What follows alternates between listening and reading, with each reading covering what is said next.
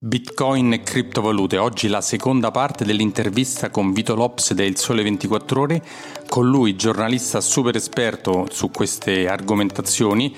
Abbiamo parlato di cos'è il Bitcoin, come usarlo, perché nell'economia, come investirci, cosa fare, cosa non fare. Insomma, ascoltati la seconda parte della puntata con Vito che è super interessante come la prima. Se ti vuoi andare a vedere invece il video, lo puoi, puoi andare sul mio canale YouTube Finanza Semplice, lì trovi il video integrale con Vito e ti ricordo che se non l'hai mai fatto di lasciare un belle 5 stelle su Spreaker, su Spotify, su Apple Podcast e anche se vuoi iscrivermi sotto i video del mio canale YouTube. Poi se vuoi cercarmi per chiedermi una consulenza sull'ambito bancario, finanziario, assicurativo, alfonsoselva.it, info chiocciola alfonsoselva. Ciao e ci sentiamo alla prossima. Proprio quello che hai detto, la torta, no? Ci sono gli ingredienti, ma non è che gli ingredienti li puoi buttare là così. Quanto, come, come vanno inseriti, come vanno gestiti, perché eh, altrimenti saremmo tutti bravissimi a farla, sarebbero tutte uguali queste torte, ma non è così. Perché se la ricetta è scritta, a parte che la ricetta deve essere scritta bene, come farla, come realizzarla, come farla nel tempo, come fare manutenzione nel tempo, come raggiungere quella torta va bene per te o serve un altro tipo di torta per te? Perché magari vuoi una torta al cioccolato, sei allergico al cioccolato. Cioè, faccio esempio, eh? Quindi anche se è buonissima per te non va bene quindi... Sì, uno dei, infatti uno dei motivi che mi ha spinto a spingere, tra virgolette, il gioco di parole sul podcast scritto è proprio l'educazione finanziaria in questo ambito che è, è ancora più diciamo, importante da fare visto che è un settore ancora più acerbo e potenzialmente pericoloso anche perché ci sono tanti giovani che del concetto di torta che tu menzionavi eh, non hanno alcuna mh, conoscenza e sono se andiamo a intervistarli o ad analizzare i loro portafogli totalmente sbilanciati magari su un unico asset che sono le criptovalute che non ha alcun cioè contro qualsiasi principio sano di investimento di gestione del portafoglio anche se magari qual- lo hanno studiato hanno magari eh, valutato che diciamo, possono avere un futuro, un valore intrinseco alcune criptovalute, ma investire il 100% dei propri risparmi, del proprio capitale in questo asset è a mio avviso un errore eh, grave come potrebbe esserlo investire comunque andare all in su qualsiasi cosa che abbia comunque eh, un livello di rischio e rendimento elevato insomma. D'accordissimo. Senti abbiamo detto e i vantaggi, abbiamo detto quali sono le cose positive, no? E, però ci sono molte realtà che lo considerano in modo super negativo Bitcoin e i suoi fratelli, tra parentesi, che sono i governi e le banche centrali, no? Che la vedono come il fumo negli occhi. Per esempio, prendiamo l'ultima notizia, Panetta, che è un membro del board della BCE, sarà nominato nuovo governatore della Banca d'Italia e lui è contrarissimo al bitcoin proprio la vede proprio come una cosa se lui potesse lo bandirebbe da qualsiasi cosa dall'oggi al domani parliamo di un personaggio che è super competente proprio competentissimo però ha questa convinzione che secondo lui il bitcoin è super negativo che gli viene da essere un banchiere centrale e anche un po' da essere un governo no? Vogliamo, vuoi spiegare perché il bitcoin e le cripto sono molto invise a queste due entità? Ma sicuramente Bitcoin è divisivo, cioè divisivo perché appunto ci sono alcuni grandi nomi della finanza, eh, anche Warren Buffett eh, sostiene che non abbia alcun valore, che non lo scambierebbe neanche per 25 dollari, e, quindi, e poi ci sono alcuni che invece eh, anche lo stesso Ray Dalio che è un grande gestore che comunque eh, spesso ne ha parlato abbastanza bene dal punto di vista delle caratteristiche che prima elencavamo, cioè di potenziale hard money nel futuro o comunque di potenziale oro digitale. E quindi divide anche grandi personaggi, grandi competenze e quindi ogni parere a mio avviso va, va rispettato perché è un asset, è lì, è divisivo, è un esperimento, magari c'è chi pensa che questo esperimento non andrà a buon termine e quindi eh, sostanzialmente eh, eh, invita a starne davvero alla larga e c'è chi invece si sbilancia nell'ipotizzare che è un esperimento che possa acquisire eh, la maturità. Del resto ci sono state nell'ultima settimana anche BlackRock, Invesco, Fidelity, grandi eh, case di investimento tra le più grandi al mondo che hanno presentato alla Consob degli Stati Uniti, la SEC, una richiesta per quotare un ETF eh, sul prezzo spot, cioè di mercato di Bitcoin e non di eh, Dogecoin, cioè di una criptovaluta. non delle shitcoin che dicevamo prima, certo. Quindi è divisivo, cioè se analizziamo, se uniamo un po' i puntini anche tra i grandi investitori o grandi personaggi delle istituzioni, c'è sempre qualcuno che eh, diciamo, è molto contrario e qualcuno che invece eh, diciamo, stupisce tra virgolette perché si espone parlandone bene oppure presentando alla SEC eh, l'idea, l'intenzione di quotare un ETF, quindi ci mette tra virgolette la faccia su, su Bitcoin. Quindi abbiamo un dato di fatto, è divisivo, i pareri sono rispettabili e, e un altro dato di fatto che possiamo dire è che è evidente che eh, diciamo un, una, una, moneta che è decentralizzata per natura, per ambizione, e chiaramente può non piacere a ehm, chi eh, emette moneta centralizzata come le banche centrali, cioè è una specie di eh, di contrasto da questo punto di vista proprio da, alla base, alla fonte. Però a me piace ipotizzare che la massima versione di Bitcoin, che diciamo in un futuro roseo,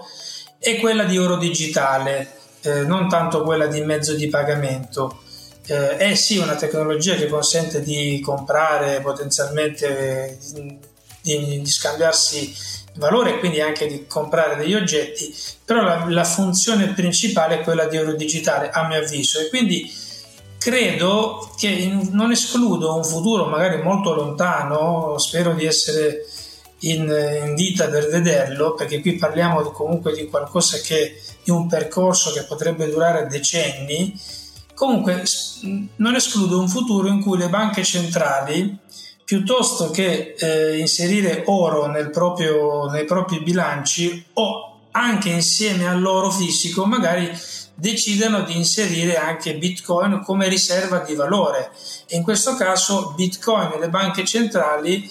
troverebbero una, un trade union tra virgolette. Nel momento in cui le banche centrali eh, vadano a, mh, diciamo, a convincersi della, della tecnologia eh, sottostante bitcoin e quindi del suo potenziale come oro digitale, magari potrebbero anche decidere di inserire, come fanno oggi per l'oro fisico, una parte in, in, nei propri asset, nel balance sheet, come, come riserva di valore. E in questo caso non avremo più una sfida tra Bitcoin e le banche centrali, anche perché non credo a questa,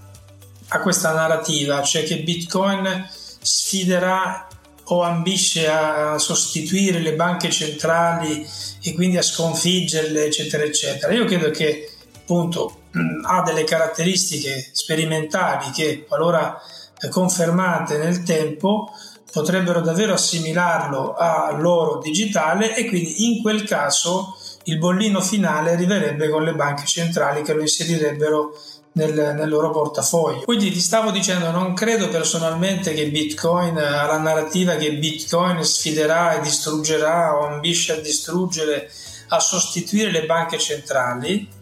ma credo che appunto potrebbe affermarsi questo esperimento, questo adolescente, come un, un, un, un oro digitale e quindi magari verrà inserito in futuro anche nel bilancio delle banche centrali del resto, se Bitcoin è oro digitale e chi dice che andrà a sostituire le banche centrali, a mio avviso dimentica un po' la storia, perché in questo momento già abbiamo l'oro fisico e, e l'uomo ha già provato a agganciare le valute fiduciarie all'oro fisico, esperimento che possiamo dire che è fallito nel 1971, quando Nixon, presidente degli Stati Uniti, eh, visto che eh, si stampavano più dollari rispetto a quanti lingotti riusciva a garantire come riserva, e decise di porre fine a questo schema di aggancio tra dollaro e oro, ammettendo l'insostenibilità di questo sistema. E quindi se Bitcoin è un oro fisico un po' migliorato dal punto di vista tecnologico, non vedo perché dovremmo andare a rifare lo stesso esperimento che è fallito con un qualcosa che potremmo già rifare domani eh, con l'oro fisico, che comunque mette già d'accordo le banche centrali. Ma si è visto è un esperimento che è fallito, ormai sono 50 anni che siamo in un ambiente monetario fiduciario dove l'oro è più un asset che garantisce la solidità delle monete fiduciarie emesse, ma è un asset che viene inserito nel bilancio delle banche centrali, un bene rifugio, eccetera, eccetera. Eh, eh, Vito, anche perché volevo dire che pur non essendo un collegati no, il dollaro, l'euro, a quanto oro c'è nel, nei forzieri, negli ultimi anni molte banche centrali hanno ricominciato ad acquistare oro per dare comunque una stabilità alla loro valuta. Anche noi, anche la Banca d'Italia ne ha acquistato molto. Quindi, pur non dichiarandolo, avere oro nella banca centrale è un fattore di, eh, di plus per la, per la, valuta che ce l'ha. Quindi eh, non è proprio una cosa così strana quella che stai dicendo, è che d'altra parte eh, è più facile gestire poi un bitcoin che proprio l'oro perché poi l'oro va, va gestito, eh, storato, controllato, insomma cioè, comunque è vero che non è derivabile però si può rubare facilmente quindi, quindi sicuramente questa cosa potrebbe succedere. Senti, eh, prima hai detto una cosa che appunto volevo farti la domanda su questo, no? le grandi banche americane molte hanno cambiato idea, prendi eh, Morgan Stanley o prendi JP Morgan che hanno detto negli anni passati hanno detto ah eh, BlackRock hanno detto il Bitcoin è una sola, come diciamo a Roma. E poi hanno cambiato idea invece hanno cominciato a farci lavorare i clienti più grandi, hanno cominciato ad avere delle, eh, delle loro eh, diciamo branch interne che lavorano sul Bitcoin. E addirittura adesso BlackRock che ricordiamo è il più grande gestore di patrimoni mondiali più grande che esista,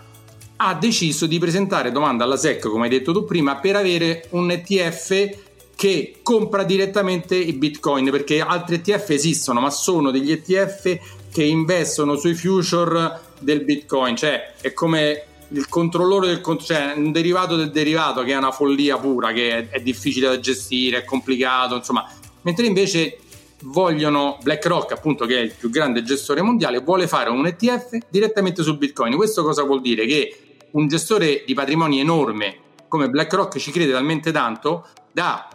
voler proporre ai suoi clienti, ai suoi, a, a chi investe i patrimoni con loro, un ETF su questo. questo perché? Perché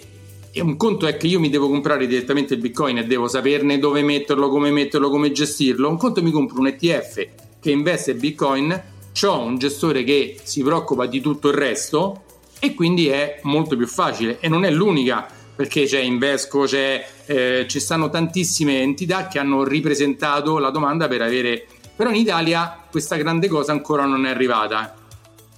tu ne pensi? Eh sì, perché appunto, come dicevamo, Bitcoin è divisivo, quindi non mette tutti d'accordo eh, però ci sono per esempio in Germania, in Svizzera degli ETP che sono come degli ETF diciamo dal punto di vista tecnico, poi cambiano delle, delle, delle questioni, però comunque sono tradati come azioni al pari degli ETF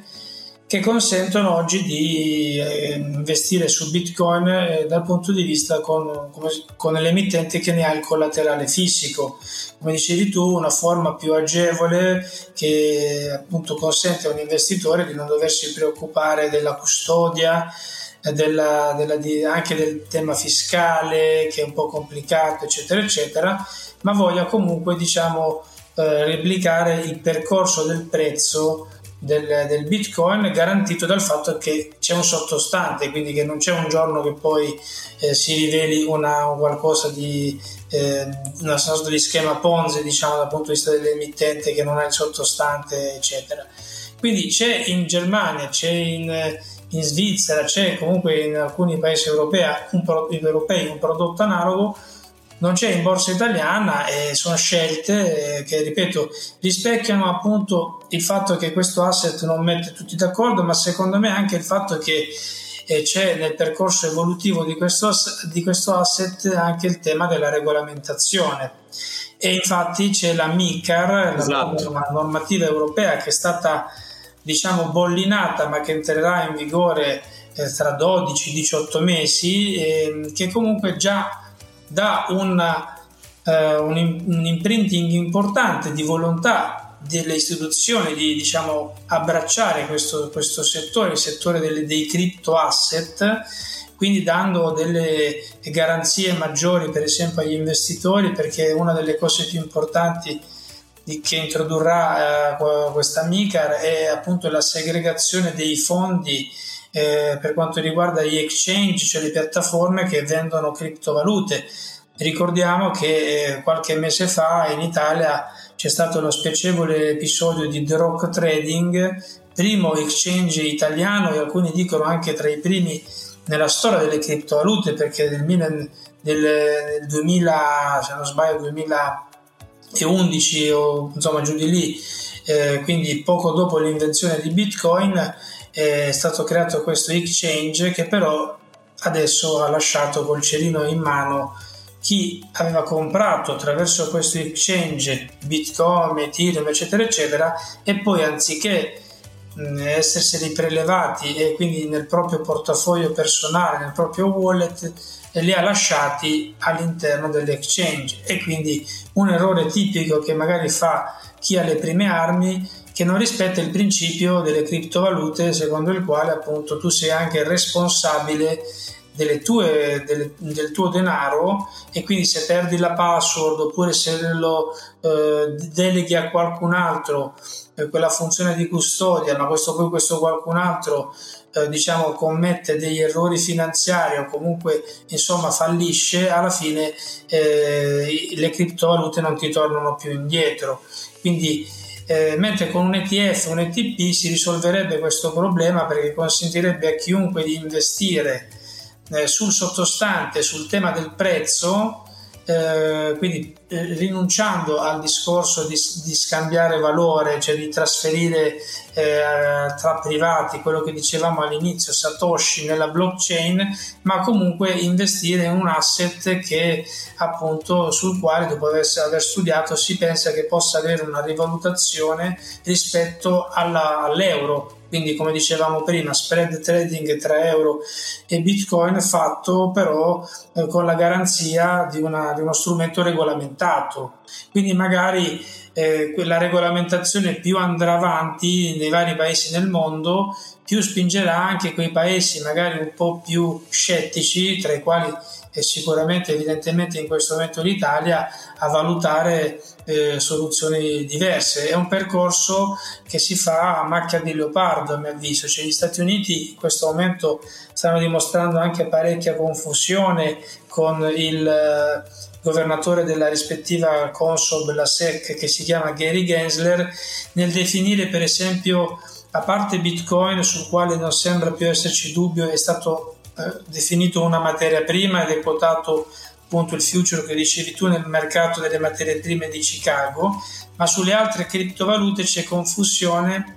nel definirle appunto securities, quindi prodotti finanziari a tutto tondo oppure meno, perché se poi vengono definite securities, la Security Exchange Commission, cioè la SEC, dovrebbe metterle sotto il proprio controllo. E quindi e questo è un altro tema molto importante che ci spinge una volta per tutte, ancora una volta, a distinguere quando parliamo di criptovalute tra Bitcoin, che è un mondo a parte, e il resto che va analizzato e all'interno del quale eh, si salvano potenzialmente pochissimi progetti e la maggior parte non hanno valore e o sono delle truffe. Questo va sempre detto eh, a chiare lettere, però chi generalizza e dice Bitcoin e le criptovalute sono tutte truffe, forse diciamo commette un errore di imprecisione perché Bitcoin tutto gli si può dire che magari è un esperimento che inquina, anche lì però se ne può parlare. Adesso poi ne parliamo, infatti ti volevo fare una domanda però su questo. Non è nato per essere una truffa e a conti fatti non è in questo momento una truffa a mio avviso. Quindi no, sono d'accordo con te che penso che dopo le, la, la MICAR, l'approvazione, l'implementazione, perché poi è una legge europea, non è che è una legge francese, inglese o tedesca, europea e quindi questa regola varrà per tutta Europa, sicuramente anche in Italia piano piano le banche e anche altri operatori fintech avendo delle regole certe, perché quello è quello che serve al mercato, avere delle regole certe che diano eh, certezza a chi ci investe, certezza ci investe nel senso che fa questo mestiere e a noi risparmiatori, investitori e consulenti di essere sicuri che quella cosa è sicura per, chi, per, per le persone a cui la vogliamo consigliare, perché tu hai citato BlackRock, ma citiamo FTX che molti magari eh, si ricordano purtroppo che ha, ha rubato, perché hanno praticamente rubato tantissimi soldi in criptovalute alle persone. Molti eh, sui giornali hanno scritto Bitcoin hanno truffato la gente con i Bitcoin. No, perché chi li deteneva, invece di segregarli, cioè di non mischiare il patrimonio proprio con quello dei clienti, è come se una banca prende i soldi dei clienti e ci comincia a fare quello che gli pare, ci comincia a vendere, a comprare, a investire, cioè, e poi alla fine sbaglia e se ha bruciato i soldi di tutti i clienti e non si può fare. I, I, fondi di investimento sono segregati rispetto a tutti, Tut, è tutto gestito a comparti stagni in cui viene, c'è il controllore del controllore del controllore, perché ci sono tre controllori diversi, mentre invece fino a poco tempo fa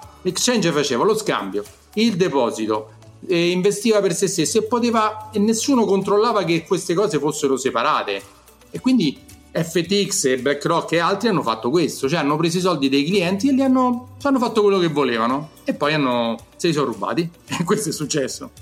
Sì, sì, infatti cioè, le criptovalute sono, ripeto, il Bitcoin in particolare, incarnano il principio della decentralizzazione del trustless, cioè di non doversi fidare di qualcuno, perché prima o poi questo qualcuno nella storia, quando si è trattato di moneta, ha sbracato gli imperi romani, eccetera, eccetera, l'hanno inflazionata e quindi... Anche le banche, anche le banche agli albori delle banche hanno fatto queste cose quando non erano controllate e segregate, perché c'era il banchiere che a un certo punto impazziva e si rubava i soldi dei clienti, oggi non è più possibile. Ecco, sì, e quindi Bitcoin nasce con l'obiettivo di dire non, perché fidarci? Cioè, ci fidiamo, però magari potrebbe anche succedere che ogni tanto qualcuno sbaglia, però quando si sbaglia eh, si perde tutto, insomma. Però anche il Bitcoin, eh, nella maggior parte dei casi, viene acquistato attraverso piattaforme centralizzate, gli exchange, come tu ricordavi FTX, io ricordavo lo sfortunato caso di The Rock Trading in Italia, ma ce ne sono tantissimi. E in quel oh. caso c'è, diciamo, non c'è più, cioè Bitcoin non c'entra nulla, nel senso è un asset che viene venduto da un qualcuno centralizzato e quindi sostanzialmente ci si deve fidare nel momento in cui, perlomeno nel momento in cui si acquista questo asset, prima di poi eventualmente eh, trasferirlo nel proprio portafoglio, eh, quindi digitale, quindi di cui si è totalmente responsabili e lì se si perde la password si perde tutto, questo è l'altro lato della medaglia della, di questa tecnologia, ma se si, nel, momento in cui si resta in ambito centralizzato ci si deve fidare di quell'exchange, tra virgolette, che non faccia quello che tu hai detto, quello che ha fatto FTX, che ha praticamente fatto commistione tra i fondi dei clienti e i propri investimenti, eccetera, eccetera. E però in questo caso bisogna distinguere anche qui, non è che FTX sia fallito, non è colpa del protocollo Bitcoin o di Bitcoin, è colpa di chi in quel momento gestiva questo exchange centralizzato che tra le altre cose vendeva anche Bitcoin, che in un ambiente di far west regolamentare ha sbracato e ha fatto perdere tanti soldi investiti in un asset decentralizzato ma custodito all'interno di un exchange centralizzato a ignari o, o diciamo investitori diciamo non proprio consapevoli di, di, quello che stessero facendo. Magari finisse poi per perdere soldi sempre chi lo fa eh, senza sapere cosa sta facendo e quindi perché chi magari investe tranquillamente in bitcoin magari poi non li lascia negli exchange no, centralizzati. No, no, no, il consiglio è di non lasciarli là sicuramente assolutamente no. Oppure Senti... la strada degli ETP degli ETF laddove presenti eh, in cui non c'è, questo, non c'è questo tema. Senti, vogliamo, ti volevo fare la domanda se dici la, la, tua sulla differenza fra le criptovalute come Bitcoin e le altre Ethereum e le altre shitcoin e le CBDC. E, um, qual è secondo te questa differenza? Anche, e anche le stablecoin, che qualcuno le confonde, insomma, se le, le separiamo facilmente in queste ca- tre grandi categorie. Sì, allora le stablecoin sono sostanzialmente dei, delle token, delle criptovalute che eh, eh, sostanzialmente replicano l'andamento del, del, prezzo di dollaro, euro, delle valute fiat e, e hanno una funzione importante nel mondo cripto perché eh, quando appunto consentono una maggiore liquidità degli scambi perché una cosa è scambiare bitcoin con euro o dollari magari è più semplice scambiare bitcoin con l'equivalente di diciamo cripto del dollaro che potrebbe essere USDT, eh, Tether, ce ne sono varie. Eh, le stablecoin sono diciamo dei token ospitati da altre blockchain, quindi per esempio Tether, la più importante, gira sulla blockchain di Ethereum. Questo è giusto per dire la differenza tra token e, e criptovalute native. Cioè, una criptovaluta nativa è quella che gira nella sua blockchain, come Bitcoin è la criptovaluta della blockchain di Bitcoin, mentre le stablecoin diciamo, vengono ospitate da altre autostrade, da altre blockchain. La più importante è ospitata da Ethereum, che è la blockchain che ospita la maggior parte dei token esistenti al mondo, anche quelli che non hanno alcun valore. Questo giusto per dare una definizione di comunque stablecoin Bitcoin, di Bitcoin abbiamo parlato, decentralizzata, eccetera, eccetera. Le valute delle banche centrali digitali, le CDBC, eh, qualora prendano piede, se ne parla, vengono rimandate, ma forse probabilmente prima o poi prenderanno piede, sono sostanzialmente la versione potenziata digitale delle attuali valute fiat con diciamo probabilmente una minore privacy tra virgolette per, per noi cittadini perché a quel punto eh, tutto verrebbe tracciato e quindi nel momento in cui si compra un caffè in un determinato bar eh, pagato in CDBC e chiaramente si lascerebbe traccia eh, del, del, proprio del gesto di averlo fatto mentre adesso se vado comunque in un bar e pago eh, magari con i contanti eh, diciamo tecnicamente nessuno eh, sa che ho comprato quel caffè in quel giorno, certo l'ho pagato con contanti regolarmente prelevati dal mio conto, quindi è tutto in regola, però diciamo non c'è eh, la traccia del comportamento, mentre le CDBC lasciano traccia anche de- dei comportamenti, eh, così come viene lasciata traccia oggi nel momento in cui pago magari col bancomat, con Satispay, eccetera, eccetera, con i vari strumenti digitali. Quindi però anche qui Bitcoin è de- decentralizzato, le CDBC sono centralizzate. Quindi torniamo al al discorso precedente, ha senso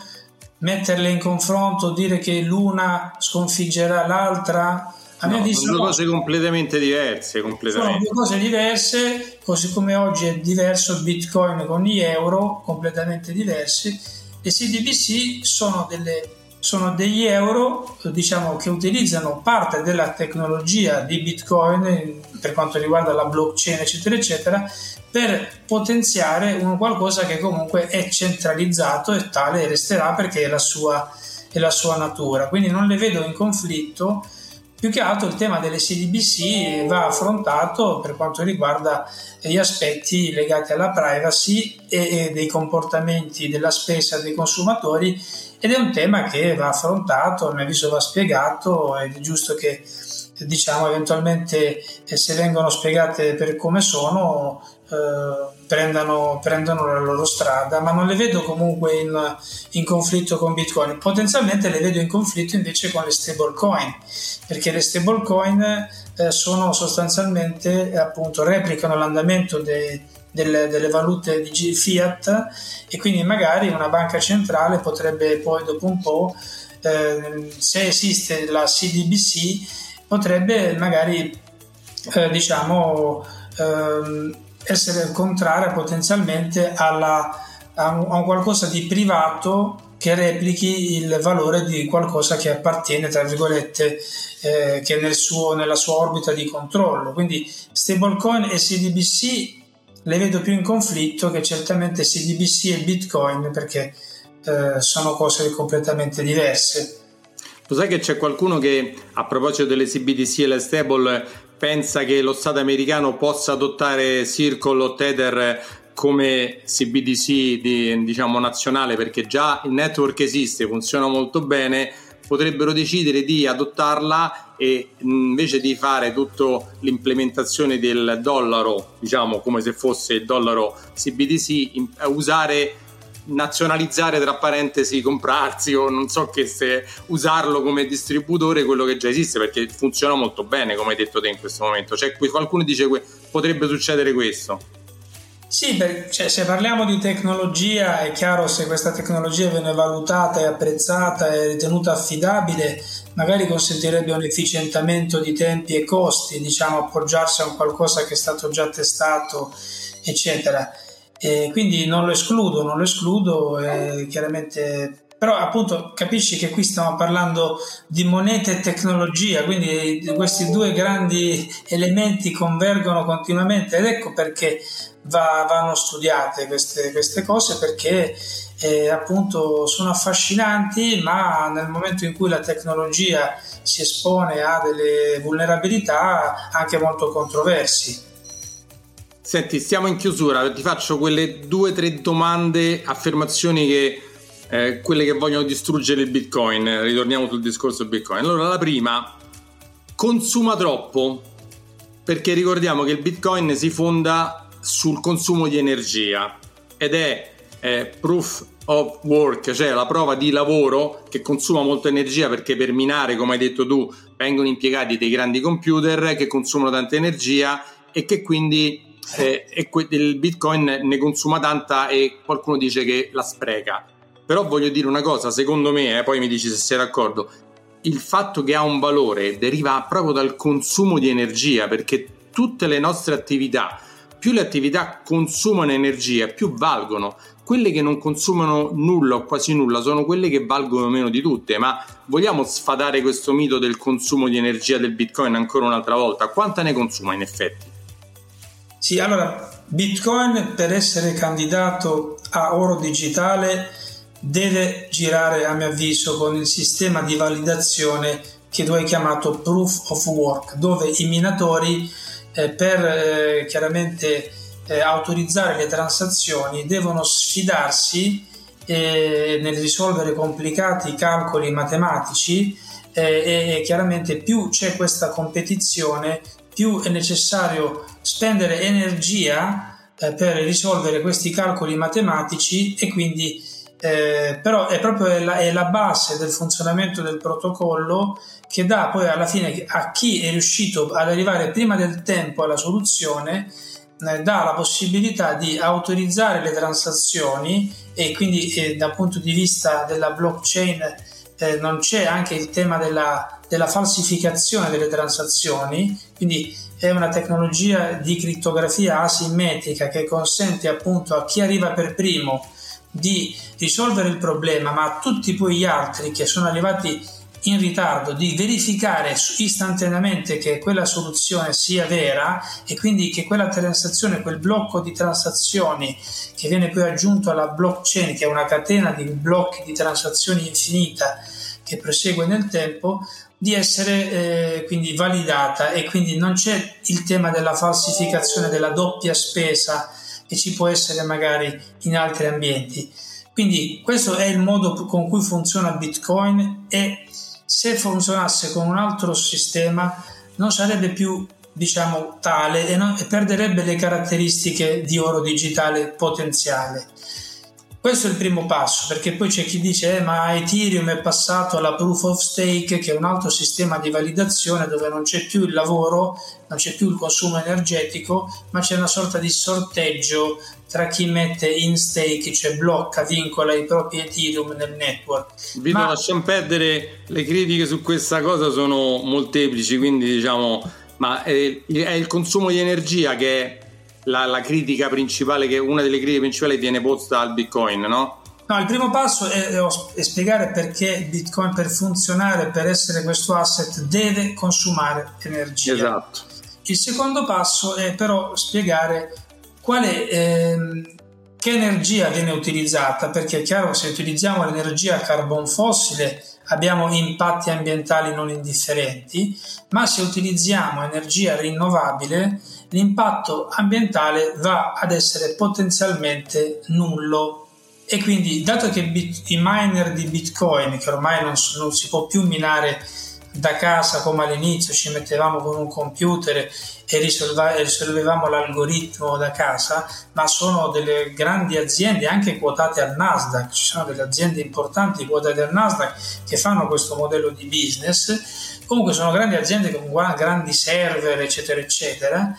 sostanzialmente eh, per essere, dato che sono delle aziende e come tali ambiscono a ridurre i costi, una delle prime cose che fanno le aziende di mining è quella di cercare di utilizzare le energie rinnovabili non tanto perché per non inquinare l'ambiente, ma perché gli costa meno. Cioè, banalmente, cioè, Bitcoin infatti utilizza molto il concetto di avidità dà, dà, molto per scontato il concetto di avidità dell'uomo, di teoria dei mm. giochi, cioè funziona non perché l'uomo è bravo, ma perché, eh, proprio perché l'uomo mm, diciamo è avido potenzialmente, però alla fine questa sua avidità porta il network a funzionare in modo più efficiente sostanzialmente. Quindi dà già per scontato, Satoshi Nakamoto, chi per lui ha dato già per scontato che l'uomo diciamo, non è un po' furbetto, comunque diciamo, non ha totalmente la coscienza a posto quando si tratta di business e di moneta e, e quindi mh, l'ha già messo in preventivo. Quindi il consumo energetico eh, sta, sta, andando verso il rinnovabile e quindi to- tendenzialmente eh, Bitcoin avrà sempre più impatti neutrali nell'ambiente. Un, alt- un altro aspetto importante è il tema dell'energia che viene eh, distrutta, perché mh, mm, uno dei veri problemi dell'energia è la trasportabilità, altrimenti metteremmo impianti fotovoltaici nel Sahara e questi basterebbero per ricavare l'energia per tutto il mondo. Il problema è che dal Sahara non la puoi trasportare eh, dove siamo in questo momento noi. Quindi la maggior parte dell'energia che viene prodotta viene, dis- viene buttata. È per questo che, il, ad esempio, il presidente di El Salvador, che è quel paese noto per aver introdotto Bitcoin come moneta a corso legale insieme al dollaro, eh, sostanzialmente ha, mm, mina Bitcoin attraverso utilizzando l'energia dei vulcani. È un paese pieno di vulcani, ci sono delle centrali geotermiche e allora praticamente il, la centrale geotermica produce l'energia necessaria per il paese, ma ne produce talmente tanta che molta la butta perché non potrebbe trasportarla in Italia, non, non, non arriverebbe. E quindi sostanzialmente molta energia viene buttata. Mentre cosa ha detto il presidente del Salvador? Se questa energia che a posto di buttarla la convogliamo nel processo di mining di Bitcoin, trasformiamo qualcosa che non ha valore in qualcosa a cui il mercato 30.000 dollari per uno oggi attribuisce valore. Quindi in questo caso trasformiamo, creiamo valore dal nulla, tra virgolette. Altro punto importante. Parlando di energia, un'altra cosa importante da capire è, a mio avviso, cambiare il lessico tra consumo e spreco, perché anche i sistemi di pagamento centralizzati, il sistema bancario, eh, eccetera, eccetera. Parlavamo prima delle carte di credito e tutto, eccetera. Sono dei network per il cui funzionamento hanno bisogno di consumare energia. Cioè, quanti, quanti palazzi, quanti, quanti uffici, quante, cioè, ha nel mondo oh, il sistema finanziario tradizionale, eccetera, eccetera. Quindi è un network rispettato, utilizzato, che consuma energia. Bitcoin, nel momento in cui gli diamo valore come network, gli diciamo che non ha,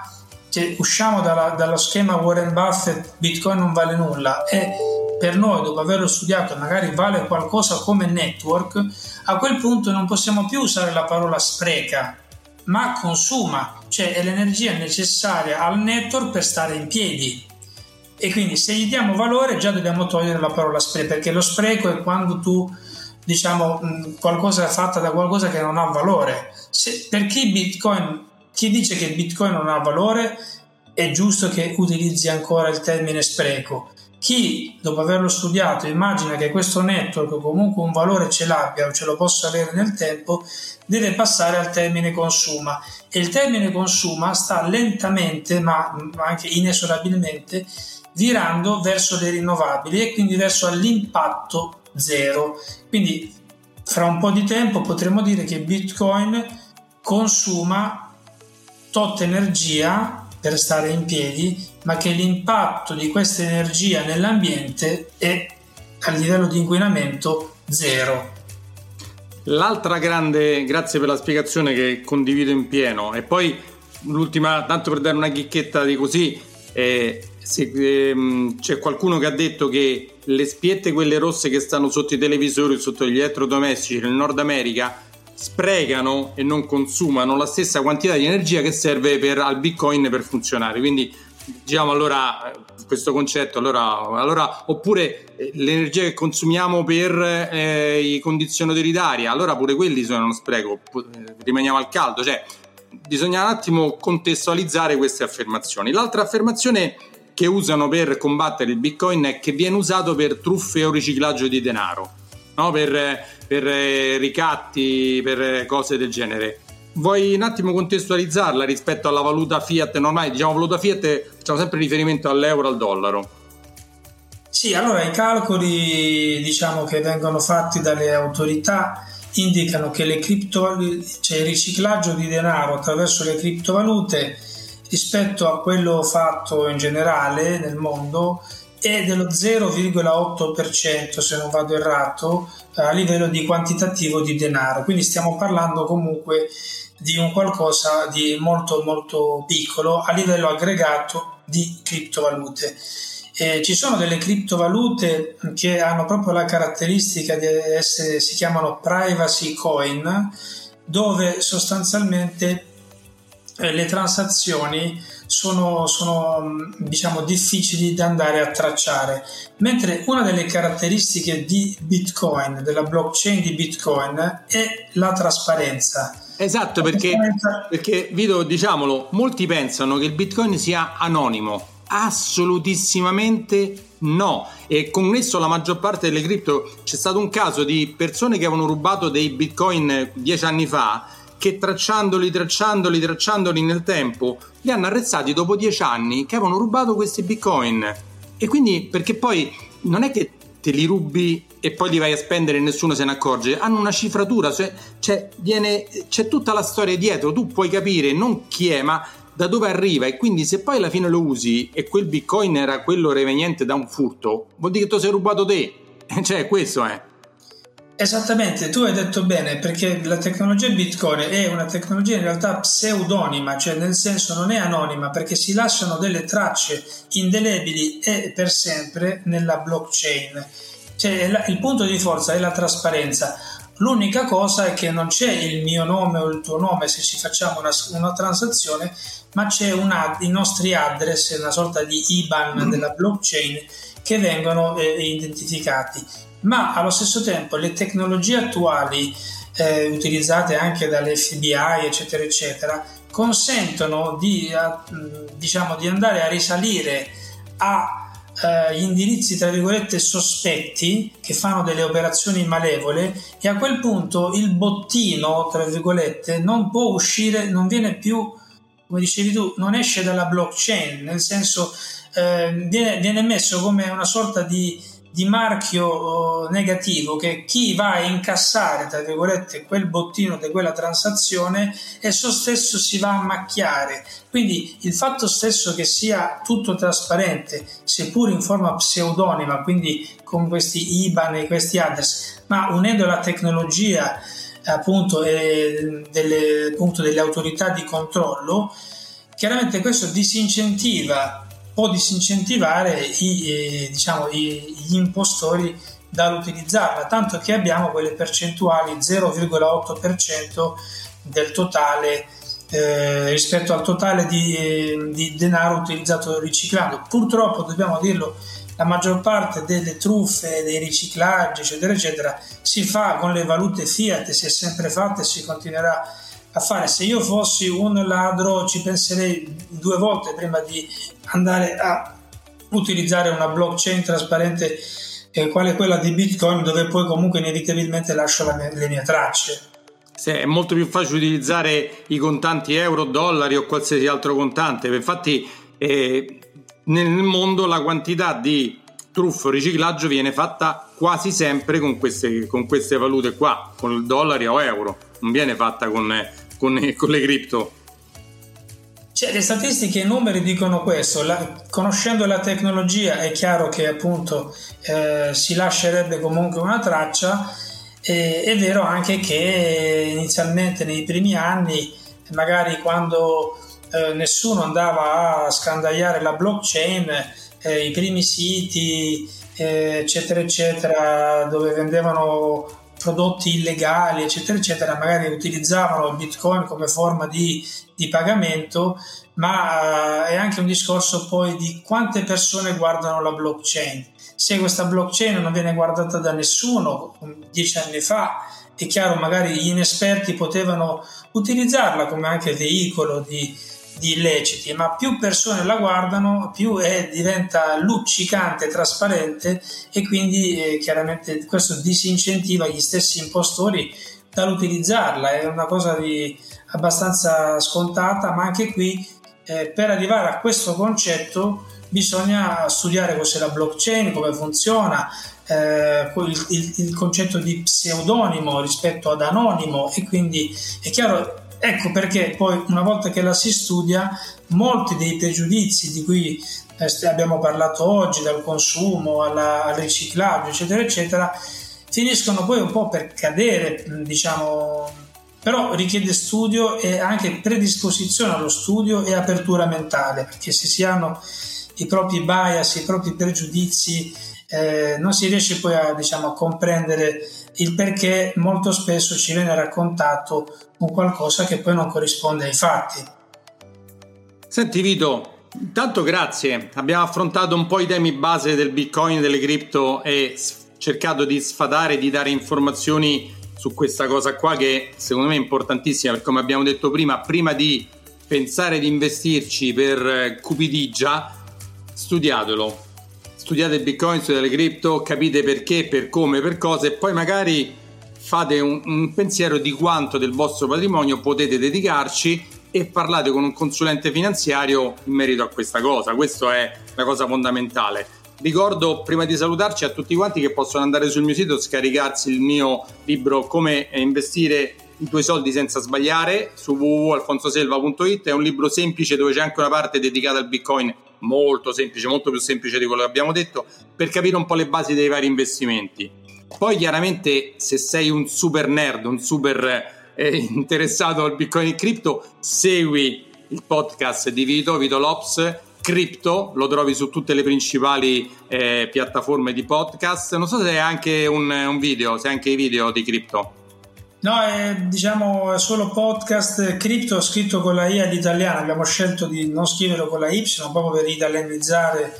la divulgazione. E adesso tra l'altro eh, abbiamo registrato dallo scorso ottobre molte molte puntate, ci prendiamo una piccola pausa estiva, poi torniamo a settembre, ma consiglio in questa pausa estiva di andarsi ad ascoltare un po' tutte le puntate perché nascono come, come pillole di educazione finanziaria, tutti questi concetti che abbiamo detto, vengono trattati nel dettaglio puntata per puntata, quindi è un podcast poco agganciato tra virgolette alla cronaca, quindi nel senso c'è la cronaca ma c'è anche tanto, tanto cassetto, tanta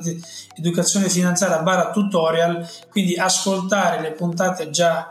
eh, tra virgolette trasmesse eh, eh, eh, può aiutare proprio a comprendere eh, per chi vuole eh, appassionarsi e comunque studiare questo mondo. Anche qui sul mio podcast trovi tante puntate nel passato dove ho intervistato personaggi molto importanti, qualcuna l'ho fatta io nella mia, nella mia umiltà che, che, non sono appunto un super esperto, però da voi imparo tantissimo. Quindi eh, ti saluto Vito, grazie di aver partecipato, grazie a te, grazie al Sole 24 Ore che fa queste iniziative molto molto interessanti anche per noi del settore e grazie dell'invito e ci sentiamo alla prossima. Alla prossima, ciao.